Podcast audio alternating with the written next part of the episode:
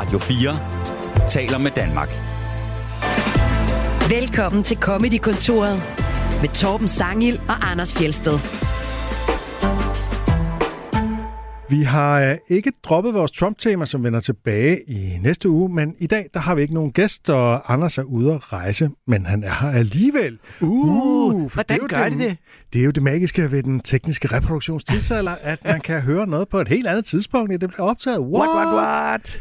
Nå, øh, vi laver også simpelthen anbefalinger i dag. Vi anbefaler hver et stand-up show, og til sidst så giver vi nogle ekstra korte anbefalinger. Måske. Måske. Lad os vi se. Som, Jo, som det- sædvanligt Det producer... kan være, at vi gør det ganske kort, bare nævner dem. Siger. Ja, vi er jo øh, vi er sådan nogle, der forbereder os, øh, som om vi skal lave halvanden til to timers radio, hver gang vi kun laver 55 minutters radio. Ja, og det... Tænk, hvis alle, arbejde, hvis alle havde samme arbejdsetik øh, og moral som os. Ah, Lige præcis. udfører det dobbelt så meget Folk arbejde tror, som vi nødvendigt. bare har det sjovt i et radiostudio. I virkeligheden så er vi de hårdest, hårdest arbejdende Ja, overhovedet. Det er så... Kulminearbejdere go home. Ja, tænk, hvis de gravede dobbelt så meget kul ud, som ja. De behøvede. Og virkelig forberedt sig på, at de skulle hen og grave kul. Jeg synes, Eller det er en noget. en-til-en øh, sammenligning. Det sagtens skal fungere, det der. Øh, vi lavede en fejl sidste gang, og den vil jeg gerne rette, fordi mm. den har jeg fået mange henvendelser på. Fordi vi sagde, at det var øh, Lars Seier, der havde sagt, at man kunne leve for 100 kroner om ugen. Det var Peter Seier. Ah, det er de to brødre der. Ja, og det er ikke, fordi jeg ikke kan kende forskel på dem. Det var, fordi jeg rent faktisk troede, at det var Lars Seier, og der var ingen, der modsagde mig i studiet, så den kørte vi bare med. Og det er jo fordi, det ville jo ikke komme bag på nogen, hvis det var noget, Lars Seier havde sagt, tænker Der er en af dem, der har henvendt sig til mig, som siger, det er faktisk en af forskellene på de to. Det er Nå, okay. sådan noget, ville Lars Seier aldrig sige. Nå, han ville ikke kræve, at nogen skulle leve han, brød. Og... han, øh, han har ligesom også en fortælling om, at han har prøvet at være fattig og sådan noget. Okay, men der vil jeg også lige sige, er der nogensinde nogen, der har set dem begge to på samme tid? Eller vil vi kunne argumentere for, at de er en og samme der person? Er, ja, det, det, det, ja, ligesom uh, Mary og Marie, ikke? ja. som uh, Annika Okær jo har lavet en sang om, at de i virkeligheden er samme person. Ah, Uh-huh. det, det, kunne jeg, det, det kan jeg sagtens følge trop på. Nå, men vi beklager selvfølgelig fejlen, og alle de fejl, vi laver, det er live, det er i høj grad improviseret, når vi går ud af en tangent, og så hiver man et eller andet øh, ud af sin hukommelse, og det er ikke altid faktuelt korrekt. Nej, fedt, Og du det siger er det er live, lige efter vi har sagt, at vi har optaget det her i forvejen. Nå ja, men ja, vi... det er jo ikke sådan, at vi klipper noget ud, hvis vi siger noget forkert. Nej, det gør vi ikke. Vi finder som regel, når vi siger noget forkert, så finder vi først ud af det bagefter, altså Ja. når det er for sent. Der er Fordi ingen af censur eller noget. det og skriver det til os. Præcis. Ja. Og, øh, Og I skal selvfølgelig blive ved med at rette fejl. Vi vil gerne rettes. Selvom det er ærgerligt at have lavet fejl, så vil vi selvfølgelig gerne rette fejlene. Ja, tal for dig selv. Der er ikke nogen, der skal rette på mig. Okay. Alt, hvad jeg siger, det skal bare stå til trone. Jesus Christ. Jeg, jeg skal gerne rette dig. Jeg siger aldrig noget forkert. Jo, det kan Jesus. Godt. Vi, Okay. øh, vi skal anbefale nogle shows. Yeah. Shows, shows, shows. Oh, Ja, det første show, det er John Mulaney, Baby J, fordi Brit nyt på Netflix. lige kommet på Netflix. Og det har jeg jo talt om før, for jeg var inde og se det live i København i øh, koncerthuset. Ja, og der havde jeg et job et eller andet sted, så jeg var ikke inde og se det, hvilket jeg stadig er lidt Nej. sur over. Især nu, hvor Men jeg det så var har set sikkert det. et rigtig sjovt job, du havde der, det er, som var meget mere værd, end at gå ind og se John Mulaney. Jeg er helt sikkert optrådt for nogen, der heller, også heller vil til John Mulaney. og så havde en helt sal fuld af mennesker, var bedre over, at de ikke havde billet til John Mulaney. øhm, det øh, lader til, øh, ud fra hvad jeg har set på Netflix, at være sådan cirka 80% det samme show, som jeg så der i januar. Men han laver jo noget crowdwork, og han havde en bid om Danmark og forskellige andre ting, da han var her. Ikke? ja, Og så er der nogle detaljer, han turnerer anderledes, end jeg husker dem.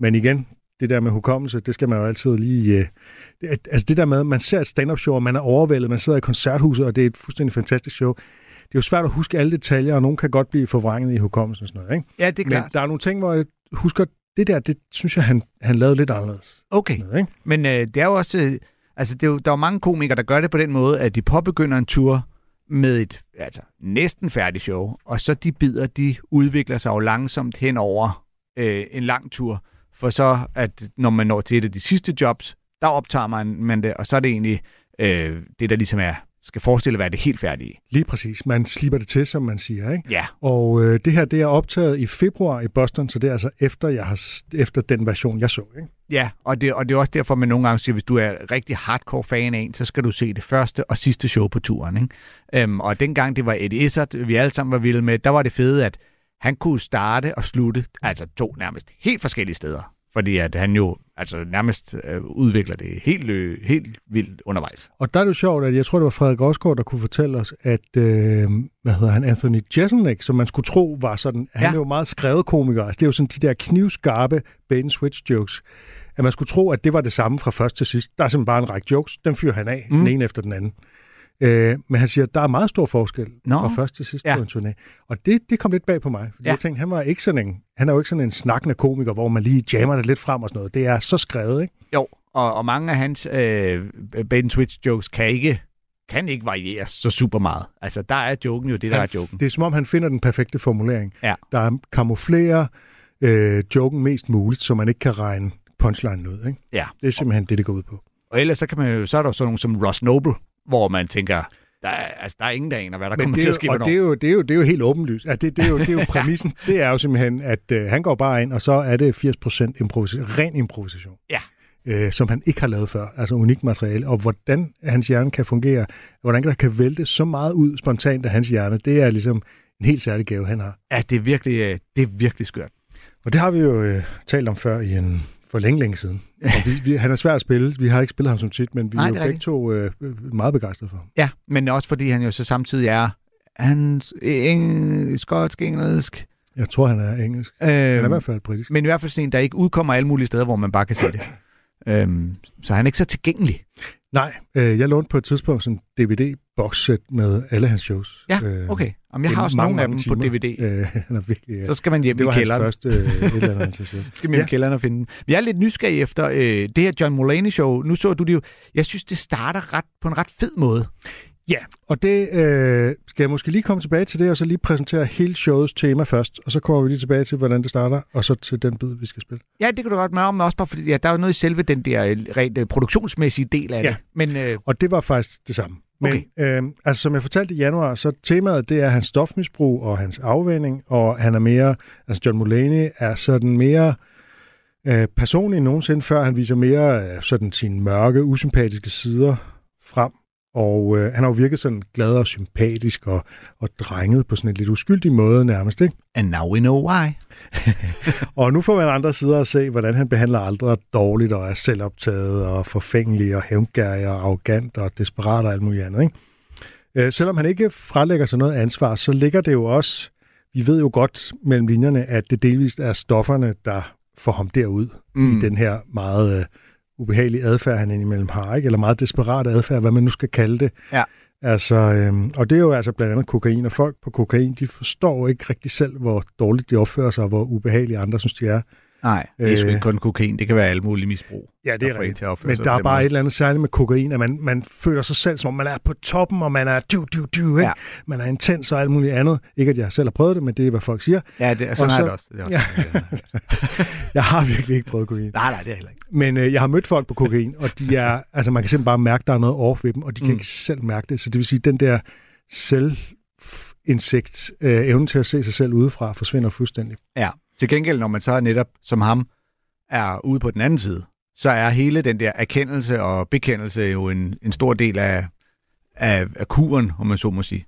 Så man må da håbe, at det her show ligesom er med til at hjælpe ham til at, at blive på den rette sti. Det vil jeg tro. Altså han har på en eller anden måde, så ved at tale højt om det her, så har han jo givet et løfte, ikke kun til dem, der lavede Intervention, Ja, præcis. øh, men sådan set også til øh, sit publikum mm. over hele verden. Ja. Et løfte om, at nu øh, er det ikke sådan længere. Ja. Øh, så det er jo også øh, interessant.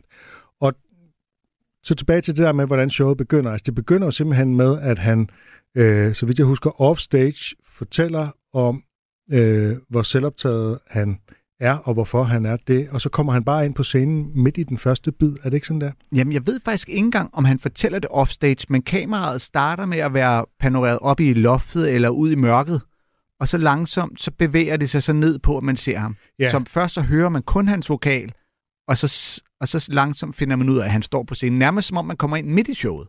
Man hører ikke Så- noget velkommen til, eller Nej, her kommer, tak skal I have, og Og glad det for at det, normalt bliver det gjort enten af komikeren selv, eller en anden Ja. ja. for ligesom at gejle publikum op, og nu skal han ind, nu skal han ind på en high. Og her, der, der vil han bevidst ikke have nogen applaus, når han går ind på scenen, og derfor husker jeg det som om, han simpelthen bare med mikrofonen i hånden, ude backstage, begyndte på sin bid, og så kom ind på scenen på en måde, hvor på et tidspunkt, hvor der ikke var nogen, der følte trang til at klappe. Mm. nu er det bare John Mulaney, der var her. Og så selvfølgelig, da han er færdig med den første bid, så, øh, så, så får han jo det der bifald, ikke? Ja, men, Men det er øh, bare en- var det det det samme i koncertsalen? Ja, sådan husker jeg det. Okay. Jeg husker det som præcis det samme, og i hvert fald var der den bid, som handler om, at han er så selvoptaget, at han faktisk fantaserede om, at en af hans bedsteforældre skulle dø, så han kunne få lidt opmærksomhed og omsorg hen i skolen. Ikke? Ja, han var skoledreng, ja. Altså, Det er allerede, virkelig sjovt. allerede, ja, det er virkelig sjovt. Ja. Øh, han, han får virkelig meget ud af den, og det synes jeg kendetegner det her show, at han...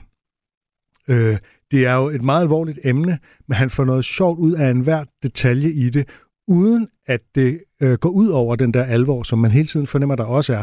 Og det at kunne forene de der to ting så elegant, som han gør, det, det synes jeg virkelig er en præstation. Ja, og uden at det bliver, øh, som jo ellers også er meget populært i øjeblikket, den her øh, bekendelseskomik, hvor at det bliver meget føle-føle, og vi skal have utrolig ondt af ham. Det, altså, det er der overhovedet ikke noget af. Nej, nej. Det er rendyrket grin af, af det. Nu, han, nu skal tager, det han sjovt. tager det hele på sig egentlig. Ja, ja. Øh, Så, fuldstændig. ja. Og, nu skal, og så, altså den, det, det handler jo simpelthen om at se sig selv udefra. Ja. Og se, hvor, ja, Så, øh, Øhm. men det er sjovt, jeg bemærkede nemlig den der start. Nogle gange så gør jeg det, at når jeg hører den det show på Netflix, at så øh, tænder jeg showet, og så øh, slukker jeg telefonen og putter den i lommen, og så bare ja hører du det. hører Netflix. Ja. Mm. Øh, så hører det bare. Succession er virkelig god på lyd, ikke? Jeg gør det kun med stand-up shows. Nå, okay. men, øh, men det var Det nemlig der, HBO. hvor jeg tænkte, nå okay, så starten, og så slukkede, men jeg var simpelthen nødt til lige efter et minut tid, at lige tage min telefon op i lommen og tænke, altså er han kommet på scenen nu, eller hvad? Fordi øh, der vidste jeg det jo ikke, så jeg må lige se det en gang til, for at se, hvad fanden er det egentlig, der sker. Øhm, jeg kan huske, da jeg så R- øh, Ross Noble på Bremen Teateret, der startede han jo med at præsentere sig selv for backstage, men det endte han jo med, eller for bag tippet, af hvor nu, det endte han jo med at bruge 10 minutter på. Bare fordi han jo så begyndte at improvisere og sige alt muligt lort, og tror jeg, han kommer? Kan jeg vide, om han overhovedet er her? Det her kan være et bånd. Og så kom der en fod ind, og wow, hvad var det hans fod? Er det? Ja. Og det blev så, som Jeg kun kan ikke- Ross Noble kan Jeg kan gøre ikke det. lade være med at tænke, hvordan det er at være gift med Ross Noble, om han, om han rappler hele dagen lang eller hvad. Fordi det, er, det tror jeg ikke, han gør. Jeg tror, at måske er han fuldstændig stille derhjemme. Der er bare fuldstændig stille. Der er ingen fantasi. Der er bare sådan øh, faktuelle, Ja. praktiske ting, der skal ordnes. Og så når han kommer ind på scenen, så puh, Så vælter er det det bare ud med surrealistiske fantasier. Jeg har tit tænkt på, om øh, Robert Smith fra The Cure, han også tuperer håret, når han ikke skal spille musik. Tror du, han stopper om morgenen, lægger eyeliner, får håret til at stride? Nej, ikke Eller tror du ikke, bare, der sidder en knold i ikke, nakken? hvis han eller? ikke skal ud i offentligheden. Det tror jeg ikke. Nej, det tror jeg heller ikke. Men så, hvem er han så? så er han jo ikke, så er jeg han ikke tror garanteret Smith. godt, du kan finde nogle paparazzi-billeder, hvis du øh, går dybt nok med det. Ja, det er jeg ikke sikker på, jeg har lyst til. Nej, det, det- er jeg heller ikke sikker på, at du skal. Er det ødelagt? Men nu skal vi tilbage til John Mulaney. Ja, det var egentlig ham, det handlede om, Nå, og ja. hverken øh, Ross Smith eller øh, Ross Noble.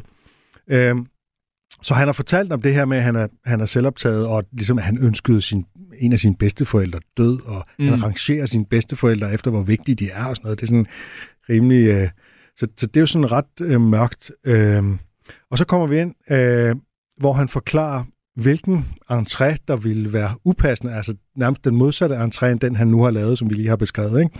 med at han kommer ind offstage uden bifald og sådan noget. Ikke? Ja. Øh, fordi det her er et alvorligt emne, så kan han ikke gøre det, som han gør. Og så taler han altså også bagefter med en 11-årig dreng, som han har fået øje på oppe på balkongen. Well, I apologize for beginning the show on such a dark note. But I didn't want to start way too upbeat, you know? I've had a weird couple years. You've had a weird couple years. I didn't want to come out all phony, you know? Be like, ba da ba ba ba. Hey, Boston, it's time to laugh. Raise up your smiles, lower those masks. You know what I mean. We all quarantined. We all went to rehab and we all got divorced, and now our reputation is different. No one knows what to think. Hey, yeah. All the kids like Bo Burnham more because he's currently less problematic. Likeability is a jail. So we can't start that one. I thanks I wrote that song. Before I begin, uh, young man in the third row up there, uh, what's your name? Henry. Henry? Okay, Henry, how old are we? 11. 11? Okay. Haha, wonderful. you won't at all be distracting me throughout the entire performance. Henry Oh man. Henry, do you I don't mean this in a like, do you know who I am kind of way, but like do, like do you know like who I am or did like a babysitter cancel and suddenly you were like in a van? You know who I am? Okay. Have you seen me do stand up before? Okay. All right. Well, I appreciate you coming. So, um, so the things that I talk about tonight that I did recently. I never say this, Henry. It's, I don't say this explicitly, but don't. All right? Don't. It's, you're in the sixth grade? Fifth? All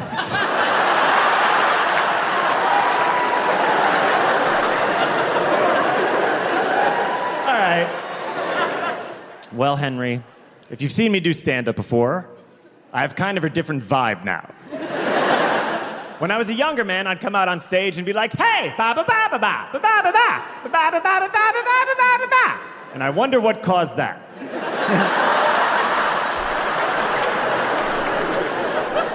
well, those days are over. That's nice. That's nice. Ja, sådan kan man også øh, begynde et øh, Ja. show. Ja. Øh, det er jo virkelig sjovt med den her varieté-sang. Han står også, skal det siges, og har sådan en imaginær hat, han øh, letter på, og laver sådan en rigtig åndssvag gammeldags... Øh, Ja, som om det var sådan en musical, der skulle i gang. ja, eller ja, varieté. Ja. Ja. Øhm, Men, øh, men jeg, ved- da jeg så det første gang, jeg husker, jeg tænkte, gad vide, om ham knægten er plantet, fordi det er højt op på et balkon, han spotter en lille dreng. Ja. Øh, Og og, det- og det er en stor chance at tage, at begynde at tale med en, der sidder så langt væk, Ja. som kunne vise sig at være alt muligt andet end en dreng, hvis ikke han vidste, at det var en dreng. Og det har du sagt til mig før, og jeg hælder til og håber altid på i det hele taget, for jeg synes, det er åndssvagt at plante ting blandt Ja, publikum, selvfølgelig. mindre det bliver til en, en joke i sig selv. Mm. Øh, så jeg håber på, og tror også på, at det her er autentisk. Øh, I København var der ikke sådan noget, men han talte faktisk med en op på balkongen, og det er han simpelthen ikke bange for. En, en øh, hollænder i øvrigt, som selv havde været på afvinding og sådan noget, Okay. og, og talte overraskende længe med ham. Øh, og sådan uden så mange jokes, altså ligesom bare, det, det, det virkede ikke spor arrangeret. Nej, nej. For der var ikke så meget sådan... Øh, Nej, altså, man kan sige, der er jo heller ingen grund til at arrangere det, hvis ikke det er, fordi det er til en optagelse, og man, og man ligesom ved, at... Ja, og altså jeg, jeg vil som sagt blive skuffet, hvis det her er arrangeret, og øh, jeg tror måske, det virker som om, hvis du kigger på hans ansigtsud, nu kiggede jeg ekstra godt efter, fordi du havde sagt det der med, at du tænkte, han måske var plantet. Ja. Det virker som om, at han får øje på ham øh, tidligere. Altså Okay. han har sådan nogle blikke derop, Ja. hvor man tænker, der er en virkelig ung en. Og det kan godt være, at han har planer, at han skal finde en ung person blandt publikum, Ja, og derfor har planlagt, at han ligesom skal forberede dem på, at mm, don't, og så videre, ikke? Øh, ja men- fordi at det, der ofte sker, er jo, at man på sådan en tur snakker med publikum, ikke? Der kommer ind imellem til, at man kan sige, det sker ikke så tit på de der kæmpe store øh, arena-tours-agtige, hvor der er plads til mange tusinde mennesker. Det er jo typisk noget, der sker på de mindre steder. Men stadigvæk, og så kan det jo godt være, at han undervejs netop har, der er siddet en lille dreng, forreste række, eller øh, nede midt for eller noget, hvor, ja. Ja. og hvor det har været tydeligt, at ah, det bliver, og så kan det jo være, at det er midt i showet, han pludselig har sagt, ah, det er også, nu snakker jeg meget om sådan og sådan, og han så ligesom sidenhen har fundet ud af, det her er et godt greb til at få i tale sat, hvad det her show ja. Ja. kommer til at handle om. Så det skal vi lige sikre os kan ske, når vi optager det til Netflix. Jeg synes, det vil være nederen. Øh, Det er jo, der Ja. ja. han lavet tre shows i Boston. Jeg tror nok, det er en sammenklipning af de tre. Okay. Så, øh, så Ja. ja. det, i- jeg, jeg vil gerne antage, at det her ikke er plantet. Nu har vi så ligesom, så at sige, plantet den idé, at det kunne være det. Ja. ja. Men jeg synes faktisk, det virker meget autentisk. I så fald er det, er det ret godt lavet, kan man sige. Ja, ja, og det er jo også, og det er også netop det, vil synes, det tager jo ikke noget fra showet, øh, at netop fordi, at det virker meget... Og altså, han lavede flere gange crowdwork i København med Okay. folk forskellige steder, og det virkede altså ikke på nogen måde i scenesat. Nej, okay. Øhm, der var ikke nogen, jeg kendte blandt dem, han gjorde det med. Men det er jo et imponerende, fordi det var en sal på størrelse af den her sal vi i Boston er på størrelse med koncerthuset i København, som er en ret stor sal, hvor de fleste kunstnere, der kommer udefra, de har ingen interaktion med publikum Nej. i koncerthuset. Der var han altså fuldstændig kold. Altså, Og uanset hvor langt væk folk sad, selvfølgelig, altså, han skulle på en måde kunne, kunne se dem. Ikke? Og det er også derfor, man, man ser balkongerne bedre, end man ser gulvet op bagerst, for eksempel. Ikke? Mm. Det kan godt være, at afstanden er ikke, at der er ikke en stor forskel i afstanden, men du kan simpelthen bedre se dem på balkongen, Ja, det er klart. grund af lysforholdene i salen og sådan noget. Øh, det bliver også meget teknisk, men, men det, Ja. det, så, det, så på den måde, ikke? Jo, jo. Men, øh, altså, men det er så under alle omstændigheder en fed måde, at han ligesom siger det til ham, du ved, ved, har du set mig før? Er du bare, er du bare kommet med som nogen, der har slæbt ja. dig med, eller ved du, hvem jeg er? Det er jo meget god ting lige at vide. Mhm. Øh, og, så, og så netop lige få sagt, det, øh, det er noget andet, end, hvad det plejer. Der kommer noget nyt. Og det er jo interessant, han siger jo, at han er glad for, at han er kommet, ikke? Øh, men der er jo en grund til, at der som regel er en aldersgrænse på 15 år til Ja. ja. stand-up shows. Og det er i høj grad af hensyn til komikerne, fordi det er øh, en mærkelig situation at stå og tale om øh, øh, sex og stoffer og øh, vold og alt muligt andet. Øh, hvad man nu, øh, hvad mange komikere ligesom taler om, sådan lidt øh, meget voksne emner, kan man sige, ikke? Jo. Øh, hvis der så er en eller anden 11-årig blandt øh, publikum, ikke? Jo, jo, præcis. Og der, vil, og der er altid også, altså det behøver jo ikke engang være sjofle, men der kan typisk være nogle referencer, som du ikke forstår, hvis du ikke er gammel nok. Og jeg har jo selv prøvet det der med at optræde for nogen, der var alt for unge, og de kan jo sagtens grine, fordi de måske kan fornemme på timing og levering, her skal vi grine ikke? eller han tager sjov nu, eller han siger noget frægt. Men det, der rigtig ofte sker også, er, at øh, forældrene siger, han bare rolig. Han ser alt muligt derhjemme. Han, øh, kan, han kan tåle det hele, eller hun. Det skal I slet ikke være nervøs for. Og man siger, nej, nej, vi er ikke nervøs for dit barn. Det er, det er jeg fuldstændig ligeglad med. Det må du selv tage ansvar for. Men typisk så er alle de publikummer, der sidder rundt om, de vil så sidde og kigge og tænke, åh, oh, han, der sidder altså en dreng ja. Ja. deroppe, og nu sagde han de der ting.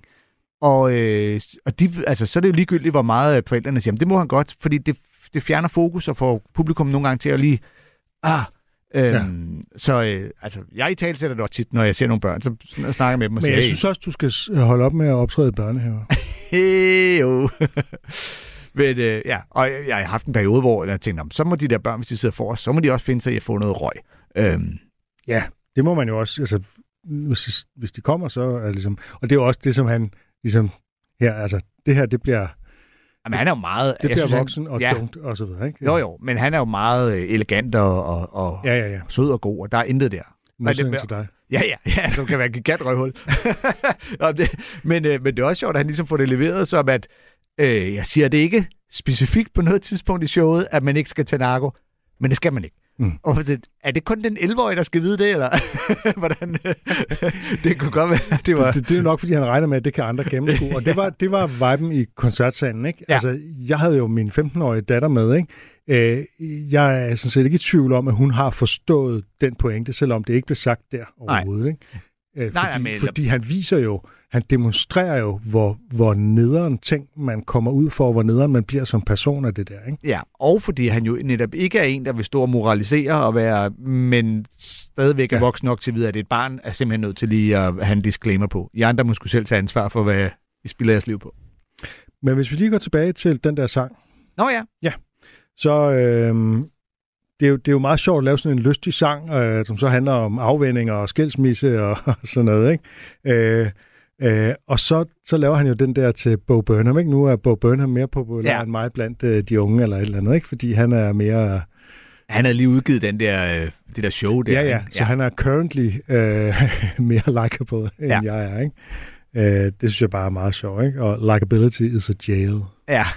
synger han også. Ja. Øhm, og så, så, så refererer han jo også til, apropos den sang, at førhen, der var han mere upbeat, når han kom ind på scenen. Mm. Det er jo rigtigt nok, det kan man jo genkende fra de tidligere shows, ikke? Han kommer ind på scenen, og way, hey, uh, han er sådan helt, uh, helt op at køre, ikke?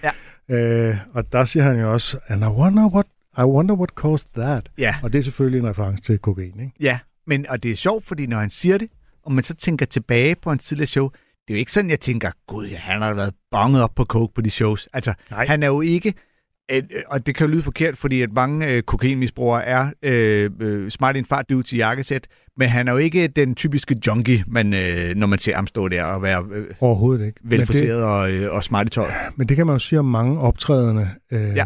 som sikkert også har en eller anden form for øh, overskud til dels at få øh, det bedste rene stof, og dels at kunne holde det i moderate doser og øh, Ja, ja, ja. sådan noget. Ikke? Fordi det er klart, at hvis du har ligesom har, hvis du er, mm, har fået for meget coke, så vil det kunne mærkes på scenen. Og det tror jeg ikke vil være godt. Nej. Øh, fordi din timing vil blive over for sådan noget, ikke? Ja, ja. Altså, jeg har, jo- jeg har lavet øh, morgenradio på... Øh, en På anden- coke.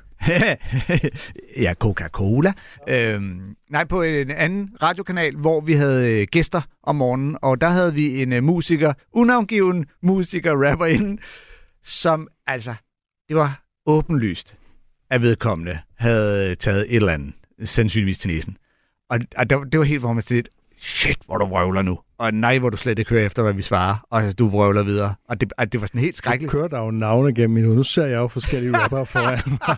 Ja, du kan jo bare prøve at forestille dig, prøv, at du kan jo bare forestille dig en rapper, som alle ved har taget alt for meget coke. Jamen, det gør jeg også.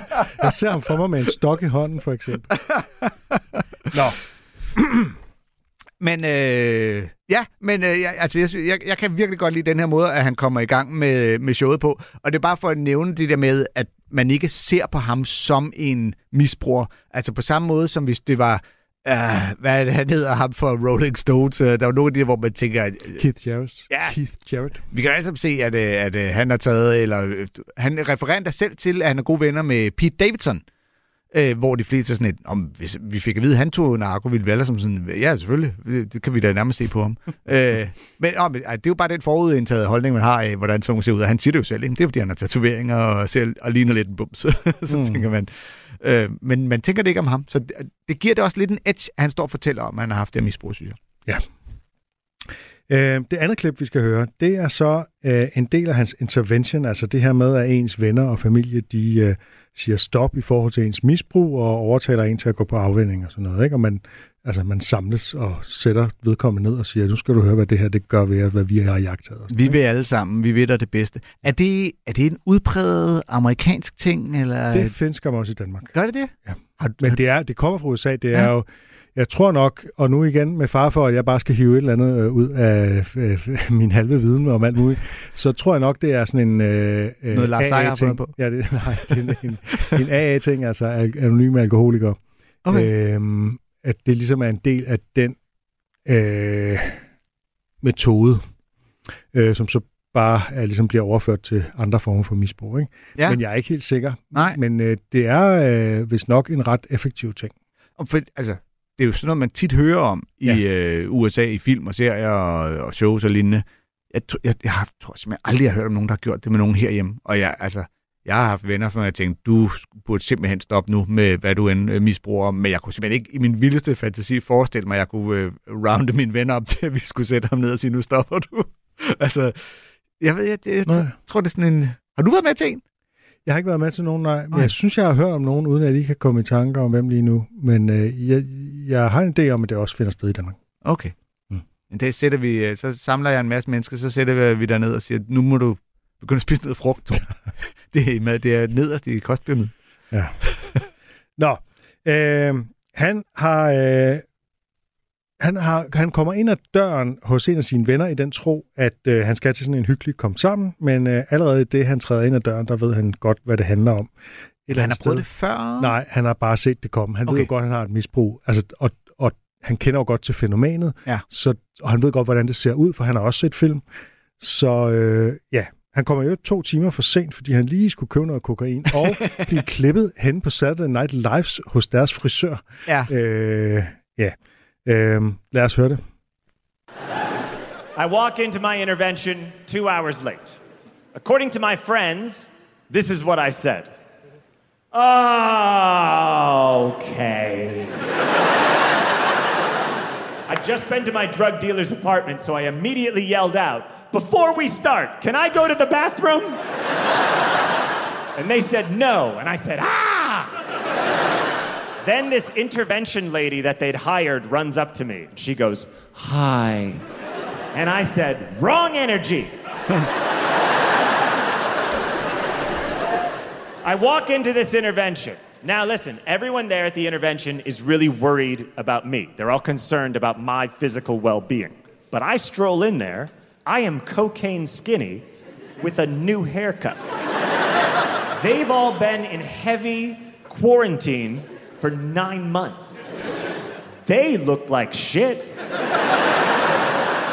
I was the best looking person at my intervention by a mile.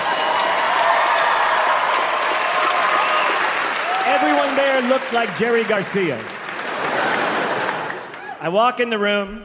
There's six of my friends sitting there in person in New York. And six of my friends over Zoom from LA. You may be thinking, hey, if that was me, I would have been like, if you're so worried about me, how come you didn't fly in? Don't worry. I said that several times. I said that multiple times throughout the night. The intervention lady goes, Here, let me show you your chair. I had a special chair because I was belle of the ball. And I'm about to sit down in my chair when a friend of mine in the corner goes, I thought they were going to tackle him. you thought they were going to what? You know, like on intervention. I thought they were going to tackle you. That's to catch a predator.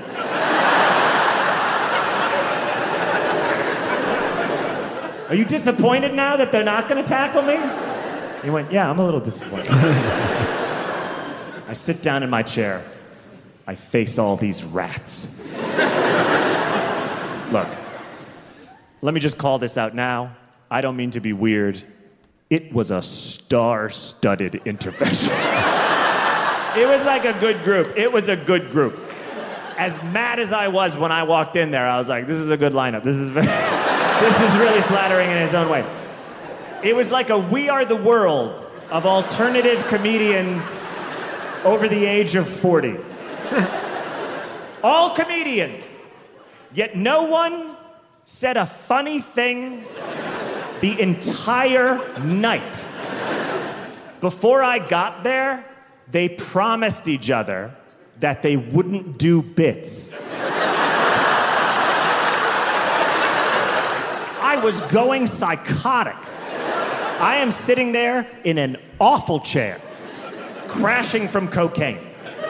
No one will let me go to the bathroom to freshen up. And the funniest people in the world are staring at me, refusing to do jokes. It was maddening. Fred Armisen was serious. Do you know how off putting that is? He didn't do a character or a voice. He was just like, hey, John, I'm really worried about everything that you're going through. And I was like, ah, next, next. By the way, for most of this intervention, I was determined not to go to rehab, AKA lose. My plan was to destabilize the leader lady. If I could get the others to question her authority, I thought the whole thing would fall apart like a house of cards. I was hoping eventually they'd be like, I don't know, the haircut, the confidence. Maybe we should make him the leader and send this lady to rehab. At one point, I was standing at an open window, chain smoking, in December in New York City. You know the way a sober person would. And I looked at her and I said, Were you even prepped for me? And she said, Yes, but everyone said you were very nice. Don't believe the persona. At one point, I threw this grenade at the gang. I go, I'll go to rehab when all of you stop drinking and smoking weed.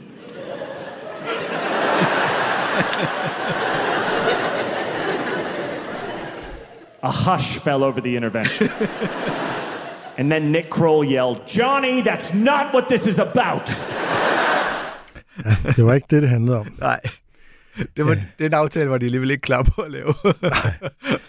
Der er også et, et stykke fra at, at drikke eller Ja. ja. ryge pot til at, at være sådan heavy kokainmisbruger, som han faktisk har været, ikke? jo, jo, jo, selvfølgelig. Øhm, som det fremgår. Øh, jeg synes, det, det er jo virkelig sjovt, den der måde, at han kommer ind i lokalet og siger,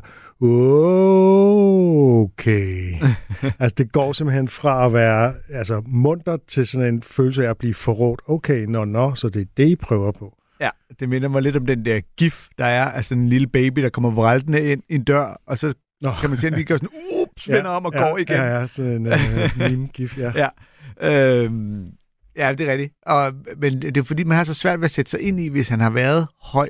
Altså det der med at skulle, nu sætter vi os ned alvorligt til en fyr, der er, hvis han er bonget op på coke, altså det, det er jeg overhovedet ikke klar til. Det er han jo ikke på det her tidspunkt. Han har købt sin coke, og han vil meget gerne ud på toilettet Ja. for at snifte selv til sin... Altså ironien i det der, og det er jo det, som han gør hele vejen igennem, det er jo, at han spiller på altså forskellen mellem den realitet, han befinder sig i, og så hvordan han opfører sig, altså Ja. hans adfærd, som er helt off i forhold til det, ikke? Så det første, han tænker, det er, jeg skal ud på, på øh, toilettet og have noget coke, Ja. hvis jeg skal gennem den her intervention. Ja. Øh, hvilket jo er helt absurd i forhold til, hvad den intervention går ud på, ikke? Ja, lige præcis. Eller hvis det er bare fordi, han ligesom har brug for sit fix, fordi nu er det længe siden sidst. Jeg ved ikke, om, om, om det er sådan en form for afhængighed. hvor Ligesom... Men det må. Tænk, hvis nu han også skulle tisse. Altså, hvis han virkelig skulle tisse og bare... Det har jeg faktisk også tænkt på. Du må gå ud nøgen, kammerat, fordi... Men der, det melder ikke noget om, at han virkelig skulle holde sig. Nej, det, det- det- det, handler udelukkende om det der Ja, kokain. når man Men- hører om sådan nogle øh, misbrugere, der virker det som om, de aldrig går på toilettet bare for at gøre De- de- toiletting. De hverken spiser eller drikker, de tager bare kok. Ja. Men, øh, og apropos det, så, øh, så, så jagter han jo med det samme, hvordan øh, alle andre, de, øh, de ligner Jerry Garcia fra Grateful Dead, øh, fordi de har været på corona-lockdown, mens han kommer nyklippet og øh, kokain slank. Ja. Øh, netop fordi han ikke spiser noget, ikke? Ja. Øh, Og Jerry, ja, jeg har, ham har jeg ikke lige frisk erindring, men han er sådan heavy rocker, ja, ikke? ja, ja, i hvert fald rockmusikere fra 70'erne, ikke? Okay. Øh, Og død og, så og, videre. også, ikke? Og død. Alt muligt. Ja. Og, Så er han sikkert er tyndere. ikke, så det er ikke så fedt at ligne ham. Han er sikkert tyndere end alle de andre. Nej, men øh, han, havde, han havde sådan et, et stort vildert hår, ikke? Okay. Øhm, ikke sådan et øh, normalt langt heavy hår, mere sådan et stridt, altså ud Ja. til alle sider, krøllet Okay. hår, ikke? Okay. Øh, og, og var sådan ikke sådan super øh, sharp i sin øh, grooming. Nej, okay. Nå, jamen, øh, jamen, vi har ikke lige... Øh, men det, har, det lyder til at have Forestil været... dig en typisk 70'er rockmusiker, så, så Ja. forstår du referencen. Okay. Ja, altså i Danmark ville man vel sige Johnny Madsen. Det var før man begyndte at gå i bad. Ja, Johnny Madsen kører stadig stilen. Ja. Det er rigtigt nok. Så, Jamen, altså, I Danmark er... der, så, ville det, så ville det være referencen. Ikke? Ja. Alle de andre lignede Johnny Madsen, fordi de havde været, der havde været corona-lockdown, og Ja. ja. de har ikke blevet klippet. Og sådan, Lige ikke? præcis. Ja. Ja, du vide, hvordan Johnny Madsen ser ud efter corona-lockdown? Du er godt klar over, at han lancerede en shampoo-mærke på et tidspunkt. Nå, han har trods alt selv humor omkring det. Øh, jeg tror nok, det var hans assistens idé, men øh, ja, jo, det har han. Han ved godt. Okay. Jeg tror godt, han selv ved. Og det er også den bedste måde at takle den slags på. Ja, det tror jeg også. Ja. Men her, der kommer jo virkelig sådan hans usympatiske sider frem, ikke? Altså, han synes, det er tyndt, at dem fra LA, de ikke er fløjet til New York, hvis Mhm. de virkelig bekymrer sig så meget om ham og sådan noget, ikke? Ej, Og- jeg vil, det er fandme svært at tage seriøst, at der er nogen, der er til en intervention, at de så er på en computerskærm. Altså, så lad være. Altså, det, det har, sådan har jeg det Mener også. det? Ja, det har jeg det. Altså, det, det virker Det er under en- corona. Ja, ja, det er selvfølgelig rigtigt nok. Men det, der er bare noget i det der med, altså, du ved, det har bare en anden effekt på en. Hvis der er nogen, der tager fat i dig, sætter på en stol og siger, vi bekymrer... Men det er der jo også, så er der bare nogen, der gerne vil give deres besøg med fra, øh, fra LA. Det kan jeg simpelthen ikke se noget problem. Jo, du kan klappe ned for dem, så er det der ikke længere. Altså, det, det er jo det, der er den øh, helt store forskel. Det får du ikke lov til, fordi de er jo... øh, Altså, Nej, nej. Ja du kan slet ikke se, at det kan have en effekt, at der er 12 frem for 6. Jo, jo, jo, jeg kan sagtens se effekten i at vide, hvor mange der er med, men, men at se dem på... Altså, det der, hele det der øh, øh, Zoom-show der, de er der ikke rigtigt. Det er de bare ikke. Ikke ind i mit hoved. Jamen, så, så ringer jeg lige, så er jeg også med til den intervention. Jeg ringer lige. Jeg, jeg kan sagtens følge hans logik bag. så hvis I nogensinde skal vende mig af med noget, så har jeg fucking bare trop op. Ja, det kan jeg godt fornemme. Jesus Christ, jeg havde troet, vi kunne klare den. Nå. Øh, nå, men han kalder dem rats, øh, dem Mhm. der er til stede, også i lokalet, Ja. øh, fordi de ligesom har rottet sig sammen imod ham. Ikke? Ja. Og han er jo forfængelig nok til at tænke, at det er et virkelig godt line-up af kendte komikere. Ikke? Øh, Ja. Han har ligesom fået stemlet sammen der. Ikke? Ja, det er Øh, skægt. Jeg, han- Der kommer jeg til at tænke lidt på den der bid, vi hørte med... Øh, Ja, ah, Neil Brennan. Lige præcis. der også fortæller, om han var til det her. Man bliver altid selv sådan lidt, åh, hvad, så mødes I bare alle jeres kendte sammen.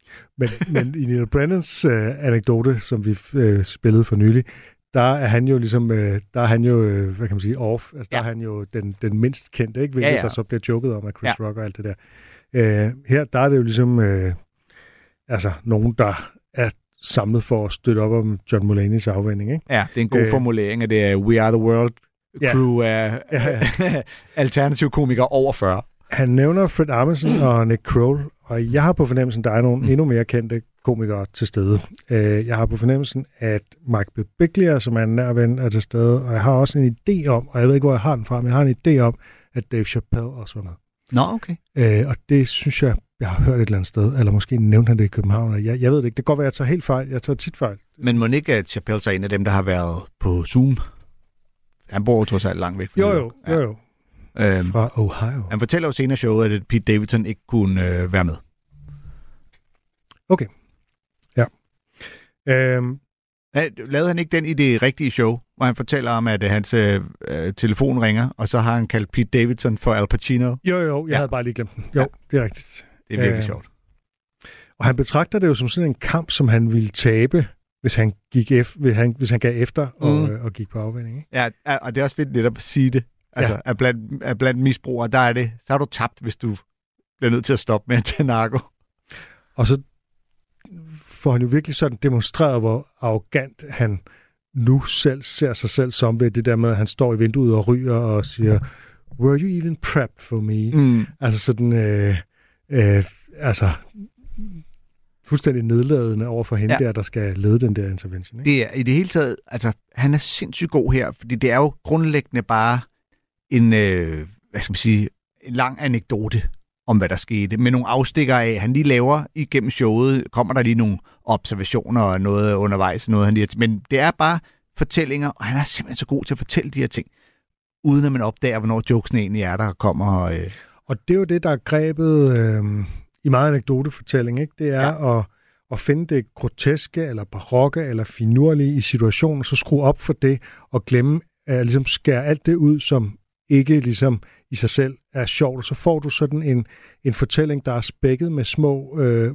morsomme momenter, ikke? ja, lige præcis at finde ud af, hvad, hvad skal du skrue op for, og hvad må du gerne overdrive Ja. på for, øh, for komikken. og alle sådan nogle anekdotefortællere i stand-up er jo konstruktioner. Du, du, øh, du skruer op for noget, du skruer ned for noget andet, du ja, Ja, udlader ja. Ting, du putter ting sammen, som egentlig skete på, på to forskellige tidspunkter, eller to forskellige steder, eller sådan noget, Ja. for at gøre anekdoten så koncentreret som overhovedet muligt. Her, der har det selvfølgelig været på samme sted på samme tidspunkt, fordi det er en situation, vi der er tale om her. Ikke? Jo, jo. Men, men mange anekdoter, det er jo sådan noget med, så skete der det, og så kørte jeg derhen og et eller andet. Ikke? Ja, ja, og al- altså det sjove ved anekdoten her er jo, at han har været lidt i trods på sådan lidt øh, overhype, overskudsagtig måde i forhold til, hvad der skulle ske. Ja. Ja. Ikke?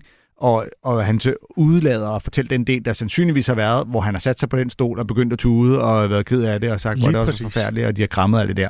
Øh, fordi Og vi, Det- hører, og vi hører ikke engang om, at han går med til at gå på afvænding. Altså sådan, Nej. hvad, hvad, hvad ender den her intervention med? Det får vi faktisk ikke at vide. Så det er sådan... altså udover, at vi jo senere hen hører, ja, at han er... ja, ja, præcis. ja. Ja. Nå, ja, men han, det, så det, han føler sig ikke forpligtet til. Mm. som mange amatører jo, og som almindelige samtaler jo gør til at sige, ja, så skete der det, og så, og da jeg gik hjem, der havde jeg det sådan og sådan, og sådan noget. Det, for mm. Mm. det er ikke sjovt. Nej, Så lige derfor er det ikke med. Altså, så det er sådan virkelig, og vi kan selv tænke os til det. Vi kan selv tænke os til, at der har været nogle følelsesmæssigt hårde ting her. Der er folk, der har grædt, måske ham selv, måske nogle af de andre. Øh, alt muligt, ikke? Jo. Øh, men det bliver bare kogt ned til, komikerne kom ikke med nogen jokes, fordi det havde de aftalt, hvilket jo også egentlig er meget sjovt. Der, Ja, er, ja. der er 12 komikere til stede ved en intervention, Ja. og der er ingen jokes. Nej, det er fandme svært at forestille sig. Ja, Så øhm, det kan være, at vi skal øh, se, se, om vi også kan jeg nå fik det. lige et chok, da du viste mig, hvor lang tid der er gået. det var fucking Vi også utroligt. skal nå det show. Jeg kan vil anbefale. Ja, kom med det. Kom nu. Kom med det. Nå, det er jo ikke, fordi det skal jo også bare handle om dit show hele tiden. Ikke? Jeg har, det, vi havde besluttet os for at øh, gå mest i dybden med John Mulaney, fordi det er på Netflix, og det er nyt, og, det er, og han er et af de største navne, der er. Ja, lad os sige det. Jeg vil gerne øh, anbefale en mindre kendt, måske lidt mere overset komiker, der hedder Laurie Kilmartin. Ja. Øh, kvindelig komiker, som har øh, sådan rigtig jokes med, der har været i gang way back siden, øh, du ved, start 90'erne-agtigt, gætter på. Hun har været en fast del af skriveholdet på Conan igennem øh, rigtig mange år, så har hun lavet øh, podcasten The Jackie and Laurie Show med komikeren Jackie Cashian, der ligesom Laurie også er en lidt overset komiker af den ældre skole. Øh, og hendes øh, stand-up shows kan du også høre på Spotify, fordi Laurie Kilmartin her har to shows liggende på Spotify, som man kan gå ind og lytte til. Øhm, Men jeg kendte hende ikke. Jeg har først lige nu lært hende at kende, men hun er sjov. Ja, hun er rigtig sjov, meget aktiv på Twitter og også på Instagram, øh, hvor det var faktisk der, jeg sådan først rigtig stødt på hende og fandt ud af, at jeg skulle dyrke mere. Øh, jeg har ikke hørt Jackie and Laurie show, men det skulle være sådan en podcast, hvor de to ældre kvindelige komikere snakker om, hvordan det er at være en mandsdomineret branche med alt, hvad det fører med sig af urimelig forskelsbehandling og chikane osv. Så, videre. så den kan man også give en uh, chance, hvis man vil. Øhm, I 2021 udgav hun et showet på øh, Spotify, der hedder Corset, som man øh, særlig årsager ikke kan høre på dansk Spotify. Det irriterer mig helt vildt. Men vi skal lytte til øh, noget fra albumet 45 Jokes About My Dead Dad. Det er, som titlen ret præcis antyder, et show med cirka 45 jokes om hendes far, der er død. Øh, jeg, har ikke, jeg har ikke talt jokesene, men jeg gætter på, det må være... det gætter på, hun har. Øhm, Det tror jeg. Ja, og øh, der kan man jo også sagtens forestille sig, øh, altså et show med udgangspunkt i at miste sin far øh, til kraft hurtigt kan blive føle-følge traumedy, som vi jo øh, også har oplevet ofte i comedykontoret. Men det her, det er, det er rendyrket komik. Gode jokes, fine observationer, men stadigvæk respektfuldt over for faderen. Altså faktisk lidt ligesom John Mulaney her, der tager et meget seriøst emne op, men uden at det bliver... Øh, det bliver bare sket. Og vi, øh, vi starter øh, helt oplagt øh, fra starten af showet. Simpelthen tager det første track, der forholdsvis hurtigt og øh, ret præcist ligesom sætter tonen for, øh, for resten af showet. Right on. Thank you for coming out tonight, you guys. I really, uh, I really appreciate it. Um, it's a show called 45 Jokes About My Dead Dad. And uh, you guys thought that would be a reasonable way to spend a Saturday night. And uh, this, I guess, bodes well for my uh, upcoming musical about Ebola. Um, really, very, I think we'll have some good attendance. So, uh, um, so if you don't know uh, what's going on, or this this is a, is just comedy about my dad. My dad died in March. He had lung cancer for nine months before that, and then he was in hospice for ten days. And uh, you know, it's something that inherently funny just drops in your lap, thank you. So I, I know it's a sensitive topic, and I just want you guys to know I'm, you know, I'm, I'm, I'm pretty experienced. I've been a comedian for uh, 27 years. Yes, I've been in stand-up comedy for 27 years. I, I am an Emmy-nominated writer for the Conan Show. Yes, Emmy-nominated. That's correct. So I, uh, I think I know what I'm doing. knock, knock. Not my dad, he's dead. That's the first joke, guys. Uh, 44 more to go. And then, then we're all going to get the massage of a lifetime. I organized a Groupon for everybody here. Uh, it's gonna, it's gonna be pretty awesome. No, um, I, my dad died in, in March, so I, I feel like of the Kubler Ross uh, five stages, I've been through three: uh, denial, anger, Twitter. uh, this might be four, the stand-up special, and then five is finding distribution. That's, uh, an LA audience. You know exactly what the stages of death and dying are. Um, I, I had a, amazing support. Like you do not have to feel bad for me. Uh, my family, everyone's been amazing. My my boyfriend, oh my gosh, in bed he stopped asking who's your daddy, and he started asking who's the father figure you would you would like me to pretend to be from behind. Just so sensitive and so sweet. I'm very, I'm very lucky, and I'm and I'm sure I'm not alone. Is uh, has anyone else? I'm sure some other people have lost a parent. Correct? Yeah. Wow. It's it's nice to know the recovery that's available. Woo! Uh, by the way, this is uh, in all my years of comedy. This is the most uncomfortable crowd work I've ever participated in. Gee, it's a lot usually like, who's Armenian? I, I guess Glendale's empty to the, you know, that's so much more preferable than who's got a dead parent. Re- Ja, den øh, mest ubehagelige eller akavede crowdwork, hun har oplevet i sin karriere. Ja. Og det er uh, hvem har mistet deres far, ikke? Også fordi, at det, når responsen er, at man wooer. Uh, ja. For det er, jo, det er jo simpelthen typisk reagere, når man bliver spurgt om noget. Du ved, hvem er det? Ja, det er os. Uh. ja, vi har ikke nogen far. Ja. Jeg minder mig om, var det Simon Talbot, der engang spurgte en eller anden, øh, et eller andet med, du ved, med, har, har, øh, alle, har du også en far? Og han så sagde noget, eller øh, nej, han er lige død. Og så Talbot reagerer, jeg er ikke sikker på, det er Talbot, men jeg reagerede ved at sige, så kan du også bare lade være at sætte dig på forreste række. uh. ja. Men, øh, Ja, nå. men øh, ja, og, og, som hun selv, hun selv ligesom får i tale sat, at det er ikke lige sådan, hun... Nu siger hun, øh, I guess Glendales øh, Empty Tonight, det er en del af Kalifornien, en bydel i Kalifornien, hvor der er rigtig mange armenske øh, Ja, så det er derfor, indvandrere. at det er, når hun normalt spørger, "Nå, hvem er armenier her? Ja, og jeg tror nok, hun har en mor eller bedstemor, der er fra Armenien eller noget. Så. Ja. så det er den måde, det ligesom... Er, er, bare fordi hun ikke spørger ud det blå, er der nogen fra Armenien? det ville også være meget vildt fundet på. Ja, det kunne bare være en parodi på, hvad folk de spørger om, ikke? Ja, altså, så ja, lige lige med, præcis. er der nogen fra Slagelse, så er det bare Armenien den her gang, ikke? Ja, ja lige præcis. Men Der er Du, Armen, du kunne jo spørge i dit kommende show, er der nogen her fra Kazakhstan? så øh, skal For så jeg, jeg ude. sikre vest så skal de bare sidde der og Google Translate det. Ah, hvad fanden siger. Men det, øh, der, jeg synes, der er mange gode jokes her. At det er jo, altså, hun begynder jo med sådan en street joke, ikke? Altså en knock-knock joke, som er sådan noget, som alle går ligesom og, og finder på og, Ja. og, og laver og sådan noget, ikke? Jo. Øh, og det, det er en ret vild, det er et ret vildt sådan skift, ikke? Fra hun ligesom taler om, nu skal vi, det her, det skal handle om min fars død og sådan noget, Ja. ikke? Øh, så kommer der simpelthen en knock-knock joke, og svaret er simpelthen bare helt faktuelt. Øh, I hvert fald ikke min far, for han er død. Ja, men mindre nok nok er fra indersiden af kisten, eller så... Ja, ja, ja. Men det, øh, det er sjovt, for da jeg hørte det første gang, der var sådan lidt, ah, hvorfor skal jeg nu til at fortælle, hvor rutineret en komiker Jeg hun havde er? det præcis på samme måde. Som om, hun står og praler, men det gør hun jo som optakt til, som øh, Ja. optakt til at lave en knock-knock joke, som simpelthen det mest lav, altså sådan, Lige præcis. øh, så derfor så skal hun lige, øh, så det, det kommer sådan ligesom, jeg har virkelig været i det her game i mange år, jeg har fået en Emmy Ja. og sådan noget, ikke? Og nok. Ja, lige præcis. Men fordi det også nogle gange kan være en måde, for ligesom at bare få etableret sig selv som, I er i trygge hænder. Det kan godt lyde som om, det er, det er risky business, at skulle lave jokes om, mm. Men jeg ved, hvad jeg laver. Men det kan man gøre på en mere elegant måde. Folk har Sagtens. jo købt billet til hendes show, så man må Ja, ja, ja, antage, at lige mange af dem godt ved, hvem hun er, ikke? Ja, helt Øh, I øvrigt så begynder hun med at ironisere over det her dystre emne, ikke? Det svarer øh, til at købe billet til hendes kommende musical om Ebola. Om Ebola, ja. det er også en sjov joke. Ja, og, og, og helt klassisk, at øh, simpelthen starte med, når du kalder dit show noget, der er så specifikt og show, altså, så, lige, så skal man altid i starten lige øh, få i talsat, hvad der kommer at ske. Og, og det er det, jeg synes, der er så elegant måde her, at så ved vi også fra starten, at okay, det bliver ikke noget med, at vi skal sidde og simitude undervejs.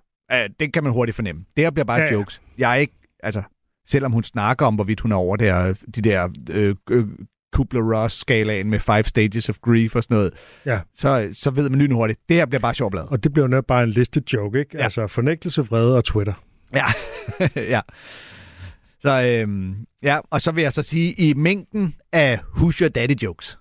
Så er det her en af de bedre. Ja, det synes jeg. Og det er jo virkelig, vi har været inde på Who's Your Daddy øh, jokes før, ikke? og jeg kan ikke lade være med at tænke på, er der nogen, der virkelig siger Who's Your Daddy i sengen? Eller er det bare sådan en, en trope, man ligesom har udviklet, sådan noget, man har fundet på, at, at folk nok siger i sengen? Ja, jeg vil gætte på, at det måske er noget, man Og hvad har. skal man svare? Der er ikke nogen, der siger det længere. Nej, det er i hvert fald blevet en Ja, kliché det blevet på en kliché, eller anden ikke? måde. Ikke? Men Ja. ja. har, det, har det engang haft det? Hvis der er nogen øh, lyttere, der siger, Who's your daddy, eller hvem er din far øh, hjemme i seng, så skriv ind på vores Facebook-side.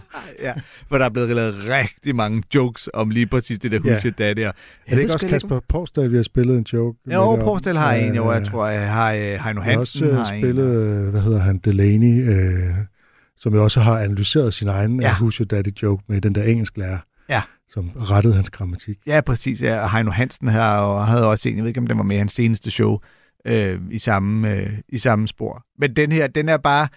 Øh, jeg ved sgu ikke, om det er sådan noget med, er det fordi, at du... Øh, uh, uh, are you, um, are you my dad? Jeg ved, sgu, jeg ved sgu ikke, hvor det kommer fra. Jeg ved det simpelthen ikke. Altså, der er masser af kvinder, der har faderkomplekser, og Ja, ja. Jeg, jeg har også mødt nogle af dem, men øh, det kunne aldrig få mig til at sige Who's Your Daddy. Nej. Men det er også I derfor, det er så fedt, at hun her ligesom siger, at det bliver til Who is your father figure, Ja. som jeg skal Det være ret, den, er for. ret, den er ret elegant. For ligesom det, er jo at det, få- det er jo det, der er den øh, ligesom, psykologiske analyse af det, ikke? Ja, og så lige få den toppet med from behind.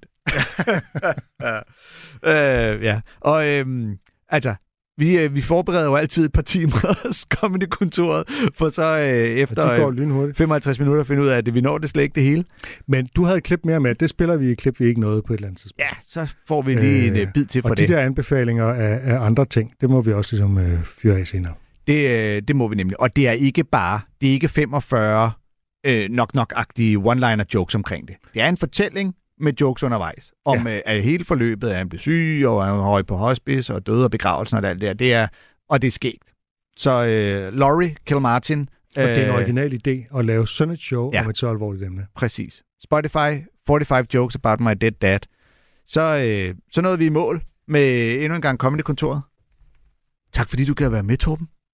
Selv tak. Du har ikke nogen farjoke? Jo, det har jeg da. Nå, Øh, du jeg har da en uh, haft, husig og øh, far husig joke. og- Ja, husig og far. Ja, øh, jeg har en. Øh, min far fortalte mig, at hans password, det er Anders, Mickey, Mini, Fedtmule, Pluto, Peter Pan, Hercules, Elsa, stort W. Øh, det var fordi, han var blevet fortalt, at hans øh, password skulle være otte karakterer og mindst et stort bogstav. Hey, Du har lyttet til en podcast fra Radio 4. Flere episoder i vores app, eller der, hvor du lytter til podcast. Radio 4 taler med Danmark.